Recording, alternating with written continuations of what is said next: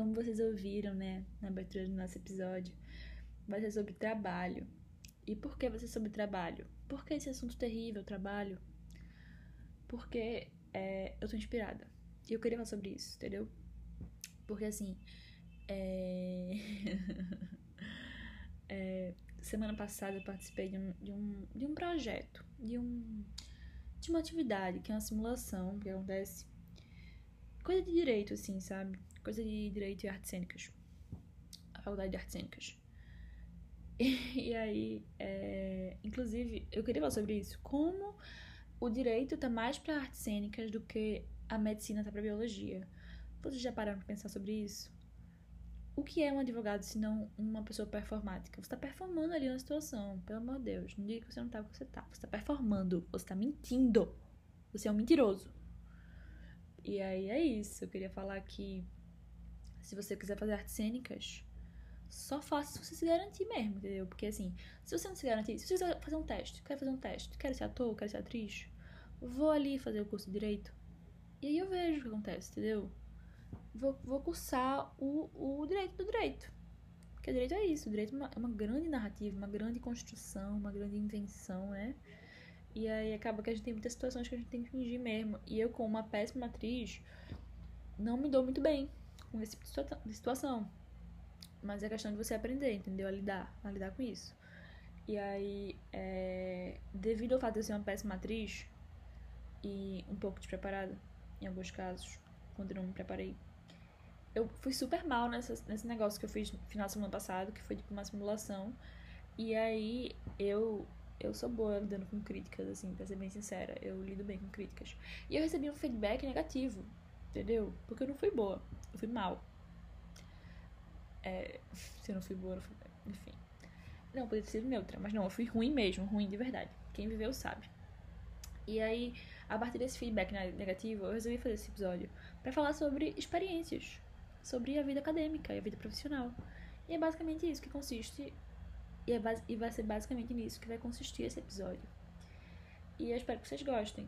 E aí, é, sobre simulações, eu queria dar um leve adendo, assim. Adendo que fala? É. Eu queria fazer uma observação, que é a seguinte. Vocês sabiam que você precisa pedir pra almoçar numa simulação? Vocês, vocês têm noção disso? A insalubridade.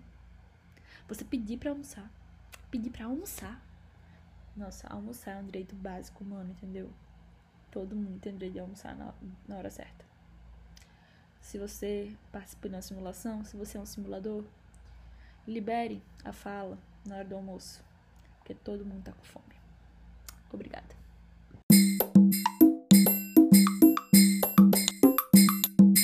Então, eu estagiava no escritório, é bem grande até, e durante a pandemia eles demitiram os, os estagiários, inclusive eu. Mas tudo bem, sem ressentimentos, a vida que segue. E aí, muitos meses depois, eu saí com minhas amigas e tal. E aí, a gente tava num lugar e apareceram uns caras, a gente ficou conversando com eles. E aí, a gente perguntou: ah, vocês fazem o quê? Um deles fez: eu sou advogado. É, é, ok, fiz tudo, trabalha onde? Aí ele fez: no escritório. Aí falou o nome do escritório. Aí eu fiz, eu trabalhei lá, ele fez, é, eu sou advogado lá. Aí eu tipo, ah, sei que lá. E aí eu tava muito bêbado, eu achei que seria super engraçado. Se eu pegasse o advogado do escritório que chutou, que me chutou. E aí eu peguei ele. E aí no outro dia de manhã, eu acordei, fui ver no LinkedIn, o cara não era só advogado lá. Ele era sócio, sócio titular. Foi isso aí. Caramba, quando eu recebi essa história, eu abri um, um, grande sorriso. Tipo, realmente um grande sorriso. E eu fiquei pensando por muito tempo, assim. Eu coloco no começo, porque vai dar instigada, porque é uma história boa de verdade. Eu coloco no final, para ser um grande fechamento. Coloco no meio, para a pessoa dar aquela animada no meio do, do podcast e tal. Enfim, eu ainda não sei exatamente em que momento vou colocar, mas em algum momento vou colocar. E essa história é perfeita, porque as camadas dela, sabe? Mesmo sendo uma história curta, as camadas dela são muito boas. Porque você, jovem, foi pisoteada, foi chutada por uma grande empresa, sabe? Uma grande empresa no meio da pandemia. Eles lhe chutaram, entendeu? Com um lixo. Brincadeira, enfim. É... E meses depois, você simplesmente dá a volta por cima no nível que você fica com o sócio da grande empresa. Então essa história é muito boa, porque você não sabia que ele era o sócio, então assim, foi inocente. Mas se você soubesse, seria melhor ainda. Porque seria uma grande, sabe? Seria a sua sua retomada, entendeu? Tipo, a sua história original de vilã tinha sido ser chutada pela empresa. E aí você ficar com, com os sócios da empresa ressignificou, entendeu? Ressignificou. Eu tô falando ressignificou, porque precisa usar, precisa usar esse termo. Você devia ter ido lá, ficado com ele e não só ficado com ele, você ia ter desenvolvido um relacionamento com ele. Era um velho? Talvez. Mas você devia ter tido um relacionamento com ele. Nem que fosse um relacionamento de uma semana. Por quê? Vou dizer por quê. Porque tudo que o proletário, a classe operária produz, a ela pertence. Ele já disse isso, Karl Marx, ele disse isso, você tem que adotar essa perspectiva. Entendeu? Você deveria ter usado ele e comido sushi de segunda a domingo. Você nunca deveria. Você não deveria ter comido nenhuma refeição na sua casa. Deveria, porque é uma pandemia, mas você poderia ter pedido todas as comidas no cartão dele. Tá entendendo? Pedido mimos. Pelo amor de Deus, você produziu tanto por essa empresa e agora você merece. Você merece sucesso. Você merece receber. Entendeu? É isso.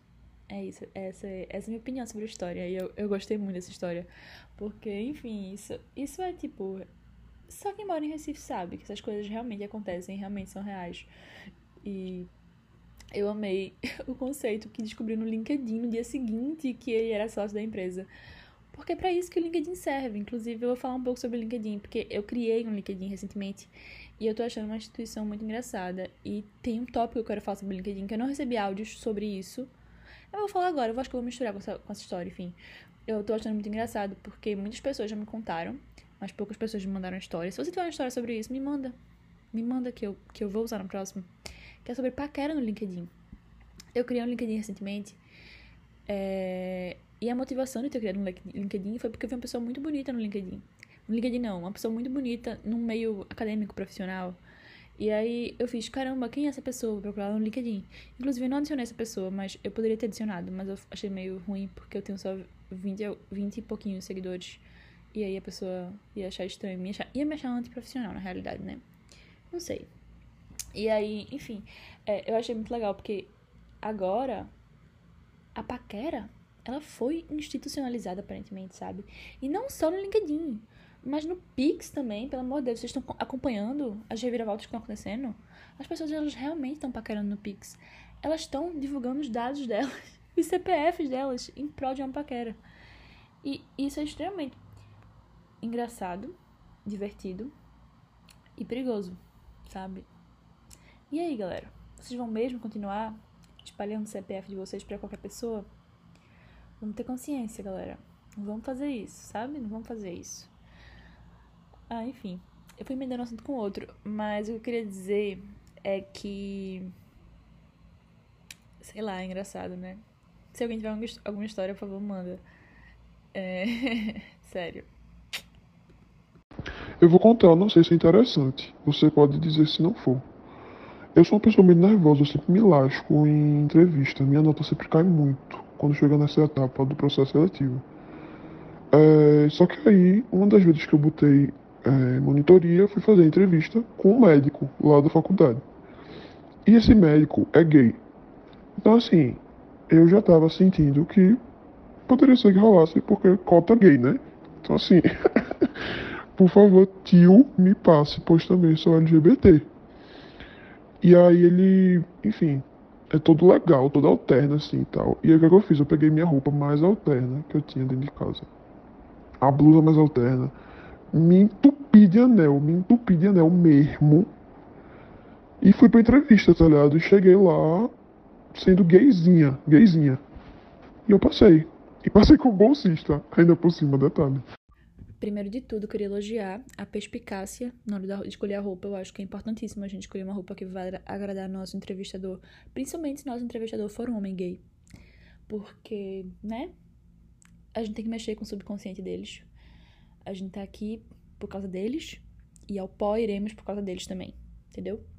Então, assim, achei, amei, amei, amei o conceito. Essencial, essencial. E, enfim, importantíssimo você estar se sentindo confiante, né, com seu look. E se você estava se sentindo confiante com seu look, você já estava meio caminho andado para o sucesso. Então, é, entrevistas. Entrevistas, no geral, elas já foram situações bem, assim, traumáticas para mim, né? Porque eu tenho um certo, uma certa tendência a ser insegura em situações profissionais e acadêmicas. Por alguns motivos que eu não sei explicar. Mas se você quiser contatar a minha psicóloga, talvez eu consiga explicar. Talvez eu consiga explicar, mas não quero explicar. Talvez eu não possa explicar. Mas enfim, espero que você entendido. E aí essas inseguranças acabam que geram, né, uma situação de desconforto, em situações de exposição, em entrevistas e tal, e tal, e tal. E é engraçado porque eu não tenho, atualmente, assim, eu não tenho muito problema em me expor em outras, situa outras situações, assim, sabe? Tipo, ah, com pessoas que eu não conheço e tal. Mas enfim, né? É questão de, de, de ser entrevistado e, e criar uma, sei lá, criar uma situação melhor, né? Enfim, depende da pessoa também que tá lhe entrevistando e etc. Mas enfim, é, o que eu queria passar para vocês foi uma dica que minha amiga Júlia, Júlia Lemos, Júlia, se faz esse, esse episódio, é uma homenagem para você. Oi, Júlia. Obrigada por essa dica. Foi importantíssima, foi essencial para mudar totalmente meu pensamento sobre entrevistas. E a dica é a seguinte: você tem que ir para entrevista como se você tivesse realmente assim indo para uma entrevista de, sei lá, ela usou o exemplo tipo da, de, de Ellen, né? No caso que Ellen acho que é cancelada atualmente, mas na época ela não, era, ela não era cancelada, então toda vez que eu penso nessa fanfic, eu penso em Ellen. E aí a entrevista seria como você, como se você fosse uma celebridade, então que aquela pessoa que tá lhe entrevistando tá no seu show, no seu momento de brilhar. Então assim, você já tem que chegar com confiança por cima, com a sua roupa de, de celebridade, etc e tal, né? E eu gosto muito que Julia me deu essa dica e ela saiu do curso de direito Obviamente, óbvio que ela saiu do curso de direito, porque uma pessoa que dá uma dica dessa não pode estar nesse curso, entendeu? É uma dica, obviamente, de pessoas artísticas e, e excepcionais. Enfim. E aí, é... e aí você tem que imaginar que você está na entrevista de, de celebridade mesmo, sabe? Você pode ficar com a pessoa que você quiser. Se seu sonho foi pra, foi pra, foi pra Eliana, pode ser a Eliana. Xuxa, os mais nostálgicos. Xuxa e Eliana, os mais nostálgicos é, Jimmy Fallon. Pode ser o seu carpool, entendeu? Você, o importante é você criar a situação na sua cabecinha. E aí, eu imagino muito essa situação comigo, assim, sentada na, na cadeirinha de Ellen. E aí ela tá fazendo um jogo, tipo, ah, verdade ou mentira sobre a vida de Amanda. Aí, sei lá, uma pessoa bem, assim, famosa, tipo a Jake Gyllenhaal, tenta adivinhar. Ah, é verdade que Amanda cursou aquele curso com D que não é design? No Brasil? Aí ele, ah, claro que não, pô, olha pra ela. E aí eu falo, hahaha. aí eu dou uma risadinha assim, hahaha. aí eu faço, Jake, Ellen, a realidade é que eu cursei sim direito no Brasil. E eles vão fazer tipo, meu Deus do céu, como assim? e aí eu paro em todas as redes sociais, eu paro em todos os cantos, eu vou virar o assunto mais comentado do Twitter. Enfim, essa é fanfic, sabe? Basicamente. Mas na, entrevista, obviamente, você tem que demonstrar interesse pelo assunto. Por favor, demonstre interesse pelo assunto. E se alguém. Nossa, isso que eu falei pode me pegar de jeito que eu não espero, sabe por quê? Porque eu fiz uma entrevista. Eu fiz uma entrevista recentemente. Não, não foi recentemente, faz tempo que eu fiz essa entrevista. E a entrevista foi, foi muito legal, essa entrevista, inclusive, sabe? Eu não passei na entrevista, mas ela foi muito legal, porque eu passei uma hora falando sobre mim. E não existe nada que eu goste mais de falar do que sobre mim. E aí, e não é sobre mim. Sobre mim, era sobre mim, sabe? Era tipo, quais são seus hobbies, interesses, o que, é que você faz, o que você gosta de fazer. Coisas divertidas, sabe? Tipo, coisas interessantes sobre a minha personalidade. É. Ai, muito boa. Eu adoro ver, tipo, a, a reação, assim, sabe, do, da pessoa. Eu, eu amei ver a reação da mulher do RH quando eu disse que eu tinha um podcast. E pode ser que ela esteja escutando esse episódio, que ela tenha escutado os episódios, e por isso que ela tenha me colocado para fora do, do, emprego, entendeu? Talvez seja isso. É o preço que se paga. Pode ser. Mas enfim, foi uma entrevista muito boa. E eu usei muito essa persona de. Ai, eu sou uma celebridade, pelo amor de Deus, sabe? Eu sou muito boa e tenho muitos hobbies, etc, etc, etc. E é isso, essa é a minha dica. Fingir que você é uma celebridade. Pode dar certo? Pode. Pode dar errado? Pode dar errado. Mas no fim do dia você sai muito satisfeito da entrevista, porque você se sente em, em Hollywood vez, no terceiro período, é, eu viajei por causa do carnaval. E aí eu faltei uma aula de projeto. Aí professora de projeto era conhecida por ser carrasca já. Eu tava morrendo de medo dela e tal. Quando chegou na aula seguinte, eu levei o trabalho incompleto porque eu tinha faltado. E ela sabia que eu tinha faltado. Aí quando chegou minha vez de assessorar, é, ela me olhou de cima a baixo assim.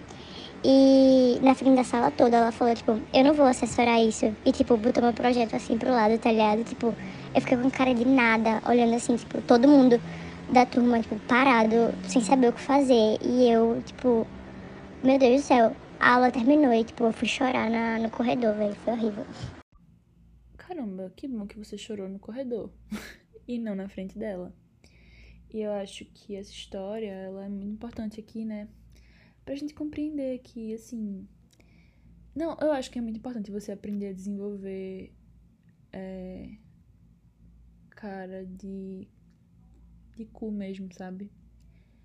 Em certas situações, porque assim, a gente sempre, tipo, a gente tá na vida, a vida universitária, na vida universitária no geral, você tá à mercê de levar um grande fora, sabe?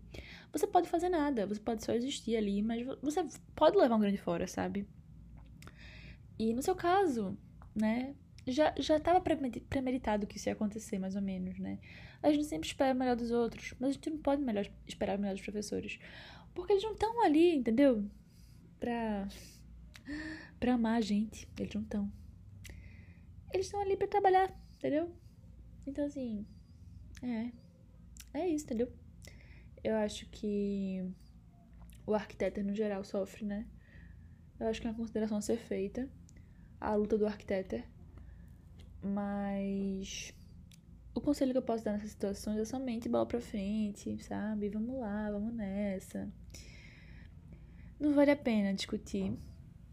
É, depois você desconta em alguém. Você pode criar um podcast, por exemplo, para falar, falar mal de alguma pessoa, de algum professor, e usar um pseudônimo, um arquétipo para falar mal. Não sei quem faz esse tipo de coisa, né? Enfim, pessoas.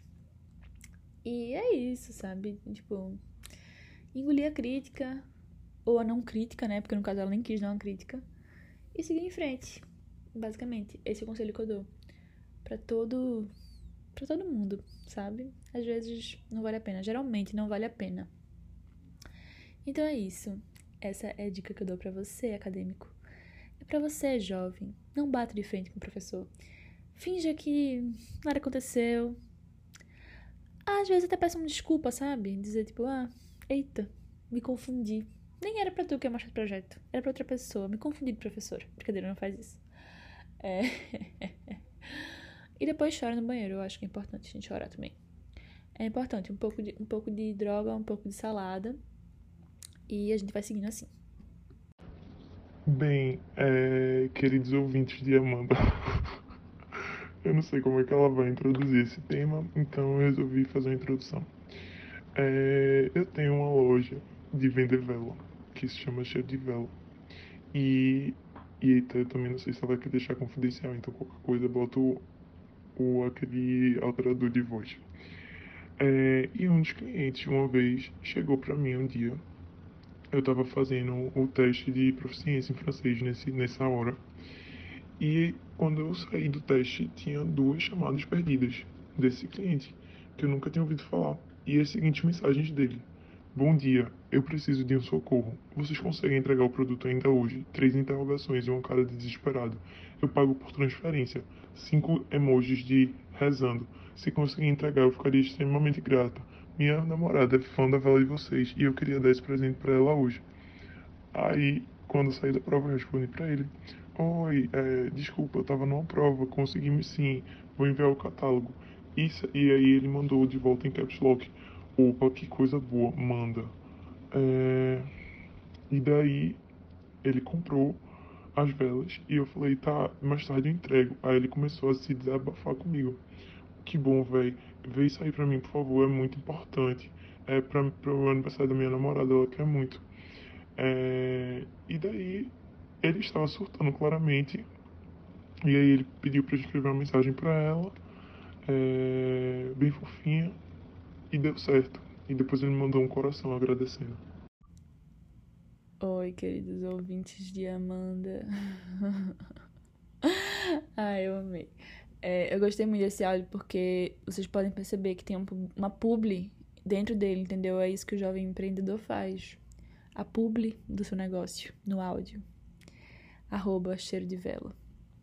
E essa história eu pedi para ser contada porque, porque eu gosto muito dessa história. E ela é literalmente é, a epítome do desespero, sabe? Porque assim, principalmente em época de, de pandemia e tal, a gente percebe que o uso do emoji está cada vez mais frequente. Eu acho que é importante a gente falar sobre isso, sabe? A emojificação das situações. Existiram momentos que o emoji foi sim marginalizado, sabe? A gente não se expressava por meio de emoji. E de uns tempos pra cá, o emoji se torna um alicerce importantíssimo para nossa expressão. Eu acho que a gente tem que valorizar e legitimar o, o emoji na nossa sociedade, pelo amor de Deus. A gente não aguenta mais a gente não aguenta mais sofrer por usar emoji, entendeu? Emoji. É isso, emoji. Emoji. Emoji. Enfim, galera. Usem emo emojis em situações atípicas. Por exemplo, eu tenho uma amiga que, ela toda vez que eu pedir uma comida no, no iFood, no iFood não, tipo no WhatsApp, no WhatsApp de restaurante, ela sempre coloca um, uma figurinha de coreaninha, sabe? Ainda tá em alta, né? Aparentemente. Aparentemente tá em alta ainda. Meses, meses passaram e a gente ainda tá na, na figurinha de coreaninha. Porque eu achei que a gente já tinha evoluído pra era macaquinhos, que, que eu sou mais adepta. Eu sou. Eu sou a favor da, da supremacia dos macacos. E aí, enfim, eu acho que é muito engraçado isso, porque a gente tá se expressando cada vez mais, sabe? O jovem pós-moderno realmente é tão frio assim, sociedade? Sociólogos, pensem sobre isso. A gente tá aqui se expressando por meio de emoji e de figurinha. Eu acho que isso não é frieza, entendeu? Eu acho que isso é muita expressão, inclusive. Muito bom. E. e, sei lá, essa história foi muito engraçada também, porque às vezes eu me vejo nessa situação desse menino. Porque em muitas situações eu tô assim, parecendo que tô tranquila. Mas na realidade eu tô, tipo, à, à beira de um precipício. É só você falar uma coisinha assim que eu já vou estar me sentindo à vontade para falar toda a minha vida, desde o dia que, sei lá, que eu caí na bicicleta. Quando eu tinha 3 anos. Que ninguém anda de bicicleta com 3 anos. Nem eu, mas eu inventei uma história agora, que eu não consegui lembrar de, de nada que, enfim, que eu pudesse compartilhar com vocês. E aí, basicamente isso. É, ele tava à beira de um precipício. Ele precisava de alguém para desabafar. E, sei lá, talvez ele tivesse brigado com a namorada. Talvez. Mas eu acho que foi bom da parte dele. Foi bonito, foi um belo gesto. E o desespero, o desespero, assim, eu sou realmente adepta da, da teoria que quem chora não mama. Quem não chora não mama. Porque assim, como é que você vai conseguir suas velas imediatamente se você não, não, não der um desespero? Porque você podia negar. E como é que ele conseguia as velas pra amada, sabe? Como é que a amada dele ia ficar feliz? E se eles tivessem brigado? E se eles estivessem numa situação difícil? Foi importantíssimo, não. Foi, foi essencial. Obrigada por tudo, Cheiro de Vela. Vocês são uma empresa excelente. Por realizarem o sonho do jovem. O jovem que só quer agradar. E melhorar o relacionamento. E ajudar a namorada. E é isso. E você é jovem. Só queria saber quem é você, sabe? Eu queria realmente ter, ter uma conversa assim, sabe? Uma conversa com esse homem, porque a energia caótica dele me divertiu, sabe? Eu amo gente assim, eu amo gente assim, ó. Ah, tipo, eu consigo só conversar com pessoas assim, sei lá, por 30 minutos. Mas são 30 minutos muito legais, muito engrandecedores. É isso.